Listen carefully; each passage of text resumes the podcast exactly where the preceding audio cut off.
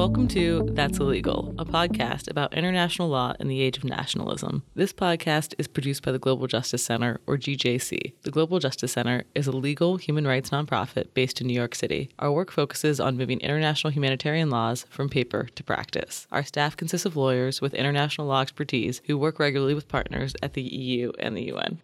Given the recent development of countries turning increasingly nationalistic and the rise in global tensions, we thought it would be a good idea to sit down and talk about the importance of international law, why we have it, and why we should implement it. So every week, we're going to take a look at the latest news and break down the legality of what happened using the framework of international law.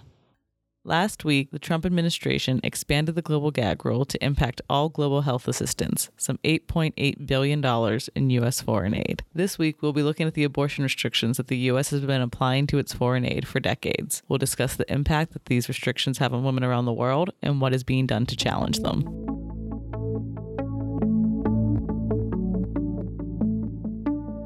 I think it makes the most sense to start with Helms and go from there. So in 1973, Roe v. Wade is decided. What happens next? So after Roe v. Wade was decided, there was a concerted effort from the right to start restricting access to abortion because if you couldn't get rid of the right, then what you want to do is start restricting access. And one of the first measures that was taken was to restrict public funding for abortion services. So Jesse Helms in 1973 introduced the Helms Amendment to the Foreign Assistance Act. And back then, what it did was it said that US money that was provided for development assistance, and at that time it was still limited to development assistance, could not be used to support or promote promote abortion as a method of family planning. That same type of language and that same type of limitation was put in place in 1974 through the Hyde Amendment on domestic funding. So basically, after Roe v. Wade, you have the passage of Helms as a matter of law in Congress, and that applied to U.S. money going overseas. And then a year later, you have Hyde Amendment passed, which applied to U.S. money domestically. And both of those are pieces of legislation. And GAG is something different, which I'm sure we'll get into in a little bit. And since the Helms Amendment was passed in 1973, over the years, it has expanded. So as I mentioned, when Helms first began, it started as a restriction on Part 1 of the Foreign Assistance Act, which is an area that covered development aid. But over the years, starting in the 80s and in the 90s, Congress started to also include the language of Helms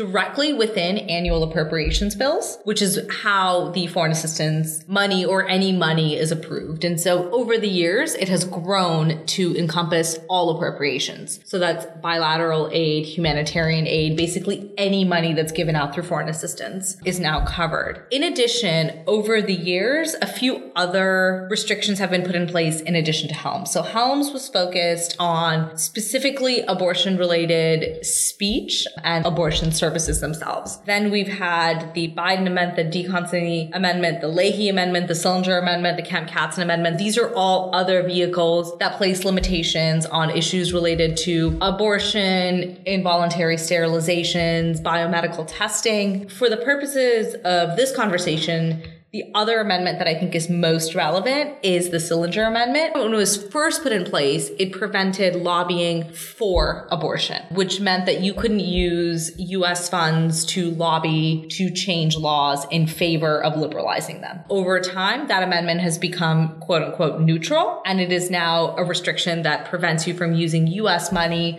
to lobby for or against abortion. And as a point of clarification, when Akilah is mentioning the Helms Amendment or the Siljander Amendment, those are amendments again to the appropriations bills. So as the U.S. donates money every year, as the U.S. allocates money every year to go overseas and fund aid programs, these amendments change how those appropriations are permitted to be made. So it could be the case that the U.S. gives $100 million willy nilly, use it freely. That's what the appropriations bill says. But then amendments to that bill happens and it says, US, you can use this $100 million, but you can't use it in X, Y, Z ways. And that's what these amendments are restricting abortion access overseas. Okay, so we've discussed Helms. What happened after in 1984? You mentioned GAG. Can you talk a little bit more about that? In 1984, Reagan decided that it wasn't enough to solely restrict how USAID or State Department grantees were using US funds, but it was important to them what the entire organization did as a whole with anyone's money. What the gag rule did was it said that if you are a foreign NGO receiving US family planning assistance, that in addition to Helms, in addition to all the other restrictions that are on you on what you can do with US money, you would now have to certify that you would not perform or actively promote abortion as a method of family planning with any funds that you receive from any donor. So as an organization, you would have to stop all abortion services that are as a method of family planning, which allows for limited exceptions in cases of rape, life, and incest, or speak about abortion, provide referrals for abortion. So, one critical element going on in the relationship between Helms and GAG is that Congress passes legislation and then the executive is charged with executing those laws. And this is much broader than just humanitarian assistance. It extends to environmental laws. I mean, any law that needs to be executed, it's going to be the executive that puts the rubber to the road, if you will. But that legislation never goes anywhere unless it's repealed by Congress. That is different in the case of executive action. So when Akilah mentions that Reagan put in the gag rule, it's still the case that Helms applies. There has been and there is today a tremendous amount of confusion over who is governed by gag, who is governed by Helms, where the overlap is, and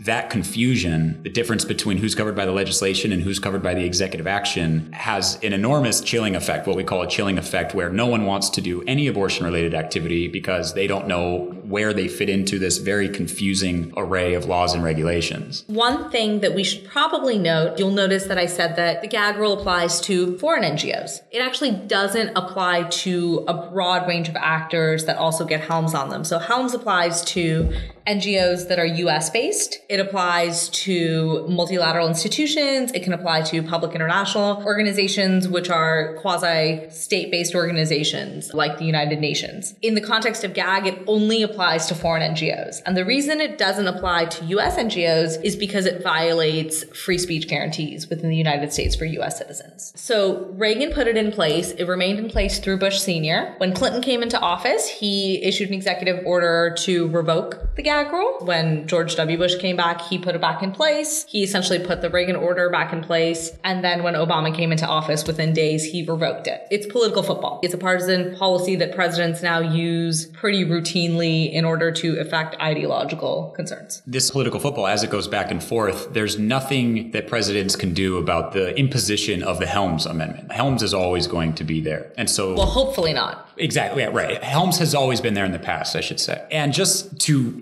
explicitly articulate what GAG is, because we work so closely with it and we use it so much that I think we can skim over precisely what it does. I'll use an example. So let's say that I, Grant, am a NGO organized under the laws of Sierra Leone. As an NGO, I need donor money. So I get money from the United States, I get money from the European Union, I get money from the UK. If GAG is not in place, what I am permitted to do is get money from the US, get money from the EU, get money from the UK, keep all that money separate and as long as I'm not providing abortion services or doing any of the things prohibited by Helms with US money, I am allowed to conduct those services with other donors' money, with UK and EU money. I can still run these operations. Under GAG, what GAG does, why we call it a GAG, is because it would fully prohibit me, it would fully gag me as a foreign NGO to use anybody's money. So what the policy in effect does is it says, okay, foreign NGO, okay, Grant, we're going to give you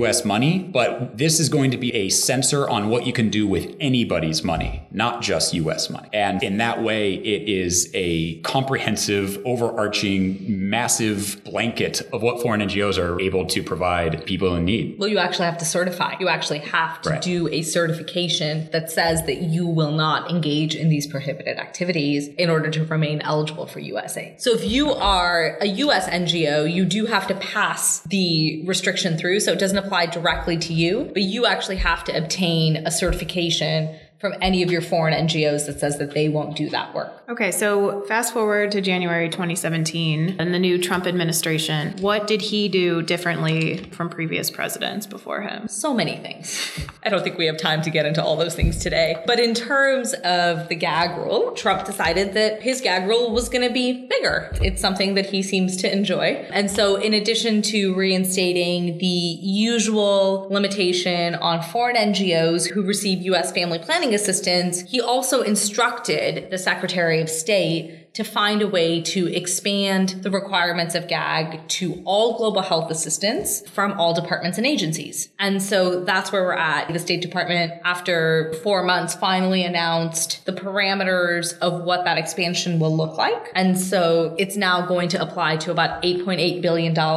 in US global health assistance, coming not only out of USAID and the State Department, but also to pockets of funding that comes out of HHS, which is Health and Human Services, the CDC, and and the Department of Defense. And where that's different from previous iterations is GAG in its former applications before Trump only applied to US family planning funding, which was around $600 million.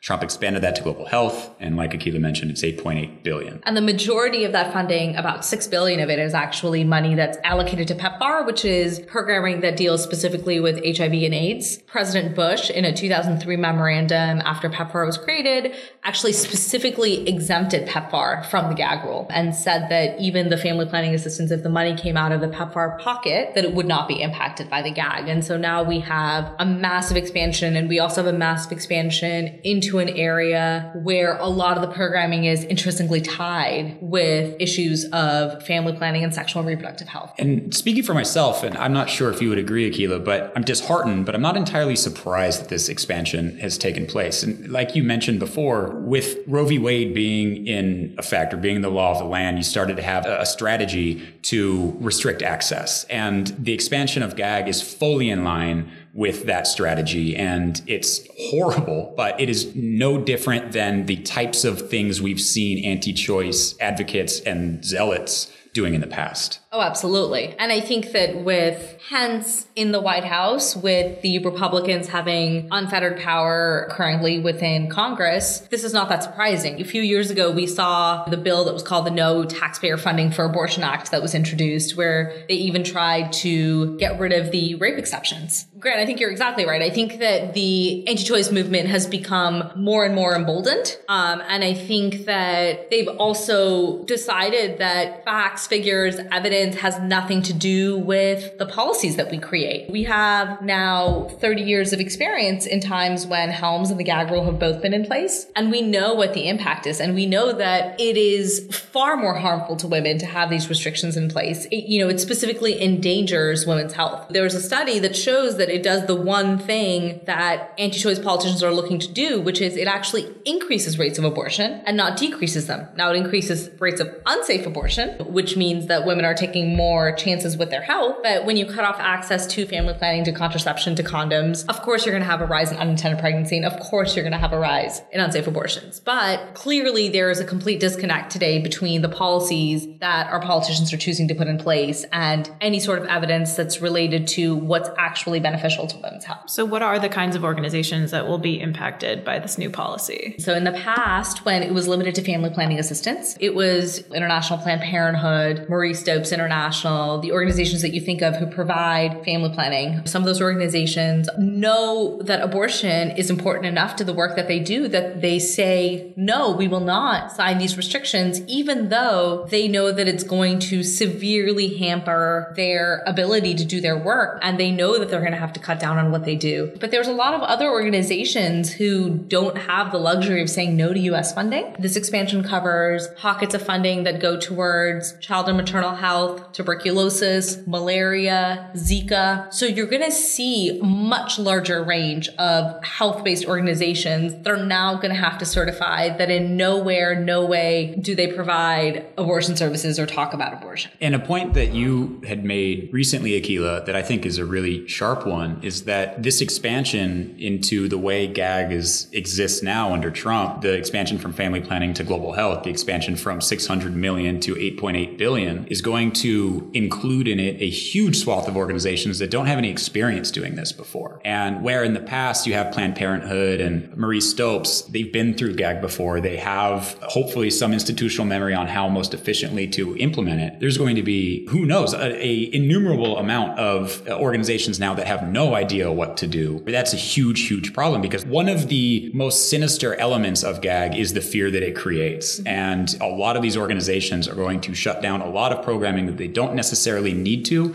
because they're so afraid of losing their US funding. And I think it's something that we've seen. We know that from the studies that have been done in the past, there is widespread confusion because let's be honest, these regulations are really, really confusing. So on the one hand, you have a set of restrictions that say what you can and can't do with US funds. And right now, what you can and can't do with US funds doesn't even include exceptions for rape, life, or incest. So if you're an organization and you receive US money, for one, you cannot provide or talk at all about abortion in any circumstance. There's no exceptions to it. You cannot buy abortion related equipment. You cannot lobby for or against abortion. And that can include participating in public conversations in your own country. It can include doing research and studies on the impact of unsafe abortion in your country, especially if that's contemplated towards any sort of legislative reform. So what you can do with the US money is already there. Now on top of it, you get told, and with other people's money, if you've at all figured out how to do any of those things by separating your US funding out, now you have these new restrictions come into place. And now they say with anyone's funding, you can't talk about abortion, you can't provide abortion services, but you can in the context of rape, life, and incest, and you can provide these passive referrals, but it's too confusing. It's too confusing for us as lawyers sometimes to read these regulations and understand what you can and can't do. And so what we know from history is that organizations tend to overly restrictively interpret what they're supposed to and what they can and can't do. Then they shut down a whole range of things they can do. You can provide referrals for abortion services in case of rape, life, and incest. You can even provide referrals in a very, very specified set of circumstances that the US government calls passive referrals, where a woman comes in and is already pregnant, is determined to have an abortion, asks you where she can get such services. There's a very specific set of conditions that need to be met, but you can do that. But we know that what most organizations do is they just stop doing anything related to abortion whatsoever. The other impact is because of the way that this does shut down partnerships and organizations who won't sign the gag, those organizations lose large areas of money, even if they were never getting US money for abortion services. But they may lose the funding that they were receiving for, say, condom deliveries or for providing other sorts of vital sexual and reproductive health care. So it also bleeds into a vicious cycle of making all kinds of family planning and sexual and reproductive health care unavailable, as well as specifically stigmatizing and shutting down abortion services, which we know only leads to women seeking out unsafe abortions. And a point I want to make here is the global gag rule is deadly. It's awful, but neither should we lose sight of how bad Helms is too. I mean, whether or not gag is in place is material for thousands and thousands of women around the world. But it doesn't change the fact that Helms still exists. And with US money, you still cannot provide these services, even in cases of rape, life, and incest. And the US is the largest bilateral donor in the world. So it's going from a horrible, awful situation where the largest bilateral donor in the world doesn't permit you to provide abortion services to a exponentially worse situation where the largest bilateral donor in the world says you can't do it with our money or anyone else's money. I mean, it's, it occupies the field almost. And because gag is so odious or because it's so offensive. It's getting a lot of press right now, but I think it's really important that we don't lose sight of how bad Helms is as well. And Helms has been something we've been living with since the 70s. And we will continue to live with until we get congressional commitment to actually overturn Helms. This past Democratic platform, the 2016 platform, was the first time that the Democratic Party had actually put in place a commitment to overturn Helms. We need to continue to push for these types of commitments because the evidence shows over and over again that the only result of this is further harms to women's life. So, with Helms in place and this new expansion of GAG, who can perform abortions? A very small subset of organizations that don't get US funding. That's going to be your major organizations. IPPF and Marie Stopes have both said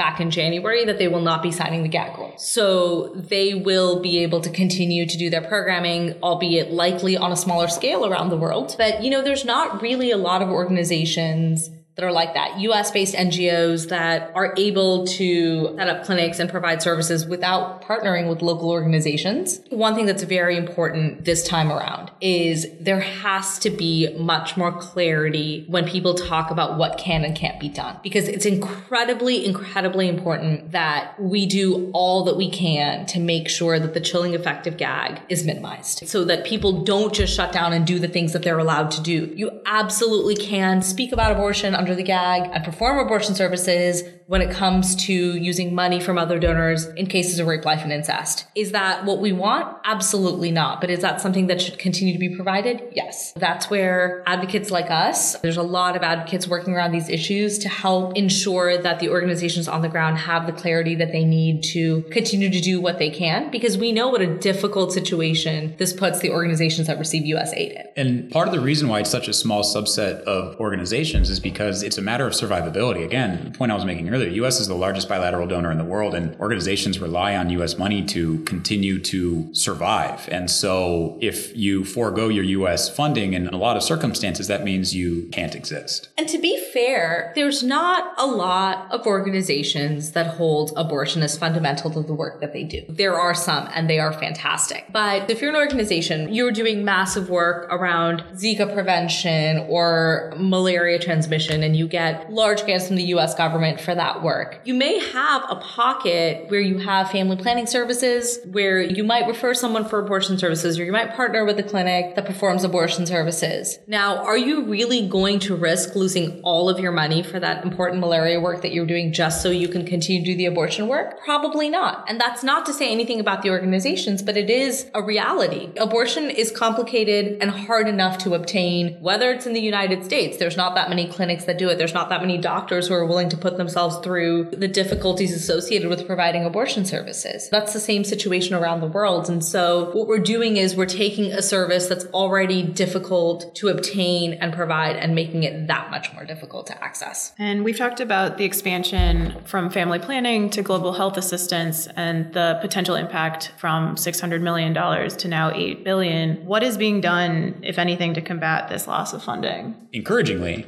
a lot of European donors have promised or have tried to fill the gap. And the most immediate of these efforts is called She Decides, which is a, a, joint initiative by the government of Finland, the Netherlands, Belgium, Sweden, and Denmark. And they have allocated this pot of money to try to fill the gap that will be lost for organizations that don't want to sign the gag. And and it, and it's done good work, right? So it was announced by the Dutch government 2 days after Trump reinstated the gag rule, and there was a conference in March which was the initial kickoff point where they were able to secure about 180 million dollars in commitments. That's no small sum of money, but that's also nowhere near the funding gap that could be created if a large set of organizations say, "No, we are not going to sign the gag order." And a part of that is, of course, going to be contingent on the funding gap's going to be contingent on how many organizations end up choosing to comply with the gag and how many choose not to. And so we don't know yet exactly what the volume of it will be, but we do know that what we can do is guess from past experience that we've seen just how devastating the impact can be when it's just applied to family planning assistance, which was that 600 million figure. And now that we are expanding it far outside, we can only guess that the scale is going to be much, much larger. And it's also, I think for some people, it's going to say, well, it doesn't really matter because they're doing malaria, they're doing Zika, they're doing Ebola.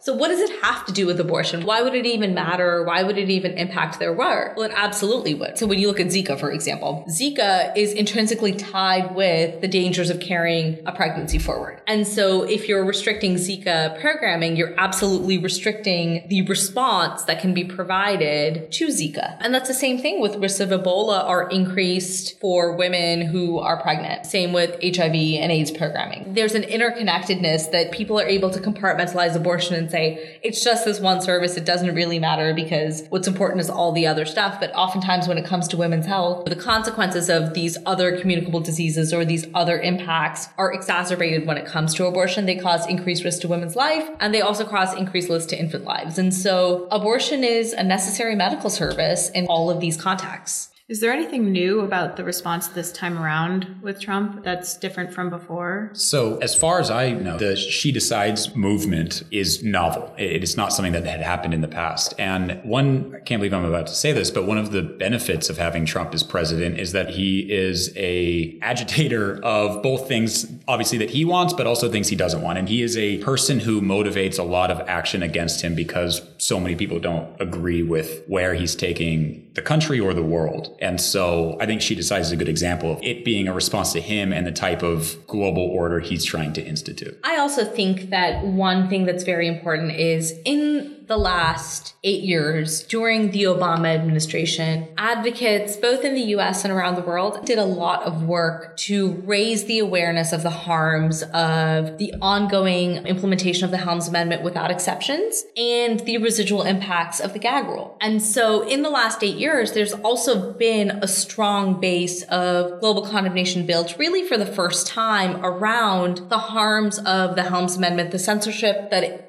causes and what governments should be doing to more explicitly commit to funding abortion, more explicitly take actions to counter the Helms Amendment by segregating US funds from their money. The response to the gag now builds upon the eight years of advocacy that have really happened by a large group of actors. And I think that's really important because we don't want to lose on what we've already gained, which is not only about the gag rule, but also about the fundamental concerns of Helms and also in trying to bring forth positive models. So there's been a lot of work not only in trying to get Helms condemned, because that's only one part, but it's also for those governments who are progressive, who are committed to these issues, to understand that when it comes to abortions, it's really important to be explicit and be vocal. So a lot of governments have taken a stance of, well, everyone knows we're okay with funding abortion. Of course, you can use our money to do it. That's true. But at the same time, considering how stigmatized abortion is, is it's actually helpful for grantees to know not only is it okay, but for them to explicitly say, please do use our funding to provide abortion services. And so I think that that has helped build a base that the response to the gag rule this time around can be built on as well. Let's talk about international law. In what ways does this new policy violate international law? Within international law, you have international human rights law. And the way international human rights law works is there are a slew of international human rights treaties out there in the world. And those international human rights treaties cover a broad range of topics, and countries sign, ratify these treaties, make them enforceable within their borders. Once these international human rights treaties are in effect, countries are obligated to enforce them and make them realize the rights that are embedded in them. So, take the Convention Against Torture, for instance. GAG and barring abortion access is a violation of the right to be free from torture, the right to be free from cruel, and inhuman, and degrading treatment. And that's not even necessarily me as an advocate at GJC saying that. That's something that the Committee Against Torture has found, the Special Rapporteur Against Torture has found, and a wide variety of other international actors have said if you restrict abortion in certain contexts, it constitutes torture or cruel, inhuman, and degrading treatment. And that's a human right that we have to be free from that type of treatment. But Helms, nonetheless, violates it. The US, what it's doing is it's actually contravening the ability of other countries to ensure that their citizens have the rights that they're supposed to have. Nowhere is this as egregious as it is in the area of free speech. As we discussed, the Helms Amendment, the Siljander Amendment, the gag rule, they're not just about performing abortion abortion services, they're about talking about abortion. So in one context, they restrict the information that a doctor can provide a patient. So they interfere within that relationship. So Elena, if you were my doctor, we would be suppressing the speech that you as a person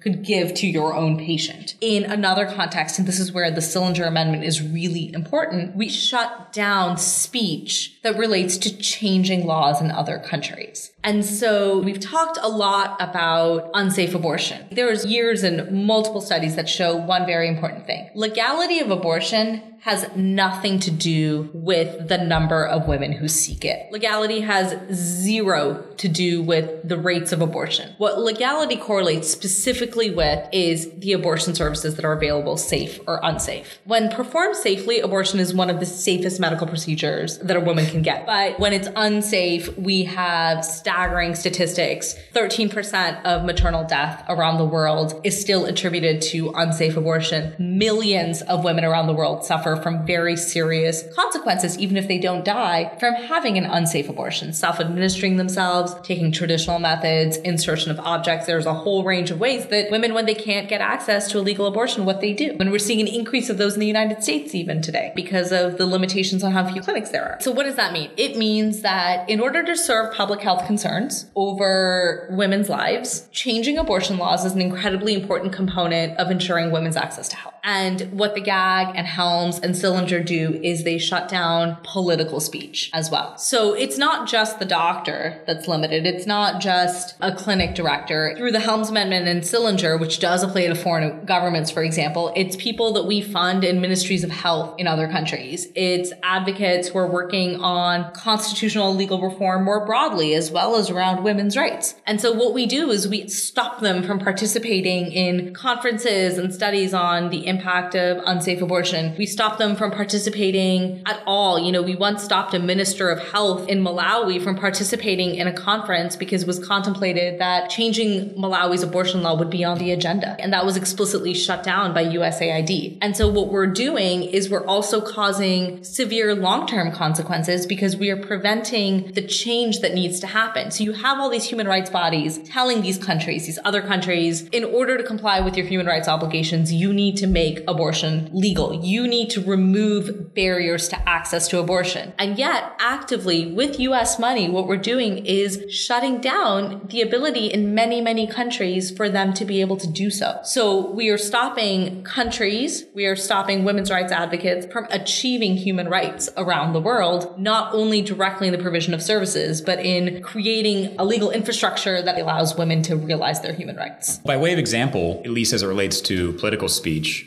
the speech restrictions that the US puts on abortion services is kind of like if there were a country out there in the world where the use of pesticides caused a whole slew of health complications. Well, when the US gives money to this country or NGOs in this country, we add a little caveat that says you're not allowed to talk about pesticides at all, not about that they're causing damage, not about anything. And so that prohibits that country from doing anything to fix that problem, from passing legislation or amending their constitution to prohibit pesticides in their country, and wholly prevents them from improving the health situation in their country. And that is very, very similar to what the US's abortion restrictions on speech do in foreign countries. The minute you replace abortion with something else, people have a much clearer way of seeing the complete absurdity of what it is that we're trying to do. We treat abortion with this crazy exceptionalism when it is really just medical care. It's a service that's needed by women. And we really need to get to a place where we stop allowing that to happen when it comes to abortion because the result is clear. Despite Trump wanting to rename this the Protecting Life and Global Health Assistance policy out of, I'm not not really sure why. I think they said that it more accurately reflects what it's trying to do is if there's anything we've talked about throughout this podcast, it's that what the policy does is the opposite of protecting life, or at least protecting women's lives, and it actively causes harm. What about US laws? Does this new policy violate any US laws? Our constitutional jurisprudence provides no protection from this. And so funding has been distinguished from access to a fundamental right. And so there's been a series of cases that have gone up through the Supreme Court, all of which have failed because the US does not provide any sort of constitutional protections when it comes to how federal funds are used to promote a particular viewpoint or another, because you don't have to subsidize the access of a fundamental right, you just can't create barriers to it. So constitutionally, unfortunately, there isn't really anything technically that it violates. We would argue that it absolutely does violate constitutional guarantees of free speech. And what legal victories have have there been? What more can be done? Certain of the legal victories have happened from GJC since the August 12th campaign began in 2010. And a lot of that progress relates to the thing Akila was just talking about international humanitarian law and getting abortion services to be recognized as falling within the category of healthcare protected by international humanitarian law. And international humanitarian law, which is sometimes referred to as just the Geneva Conventions of 1949, the broad laws passed after World War II,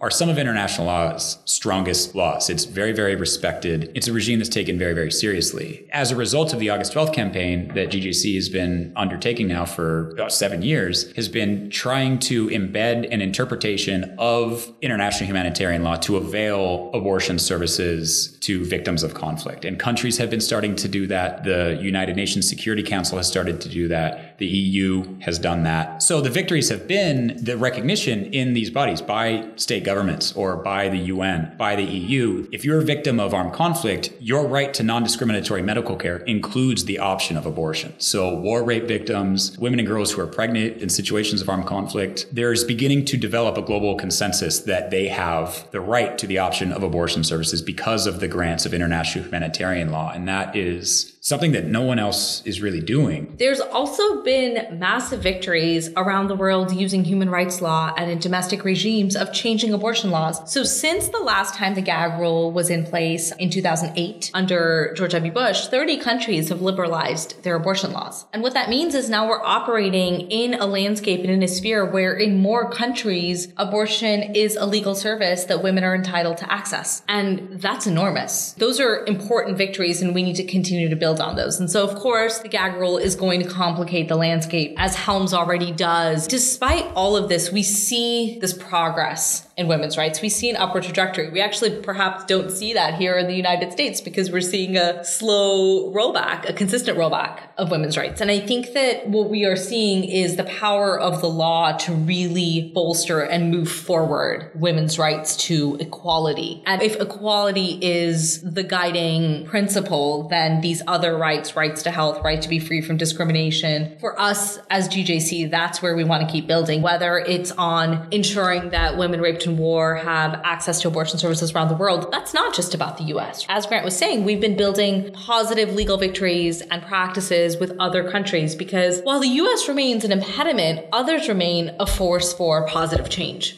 whether that is community actors, local actors, regional actors, or other international actors. And I think that's where we really see the need to continue to push forward and push ahead. And that's where it's been heartening to see an immediate response against the global gag rule because it shows that we're at a place now where others aren't willing to passively sit by and allow the US to use its money to dictate what women's lives look like all around the world. Those are the legal victories that we're going to be going for, whether it's under a Trump administration, whether it's under the next Democratic administration. Maybe I'm wrong, but who Helms will probably remain in place under. And we will need to continue to fight against the tide of the US being a regressive force around the world. But that's not going to stop us from trying to achieve human rights everywhere else.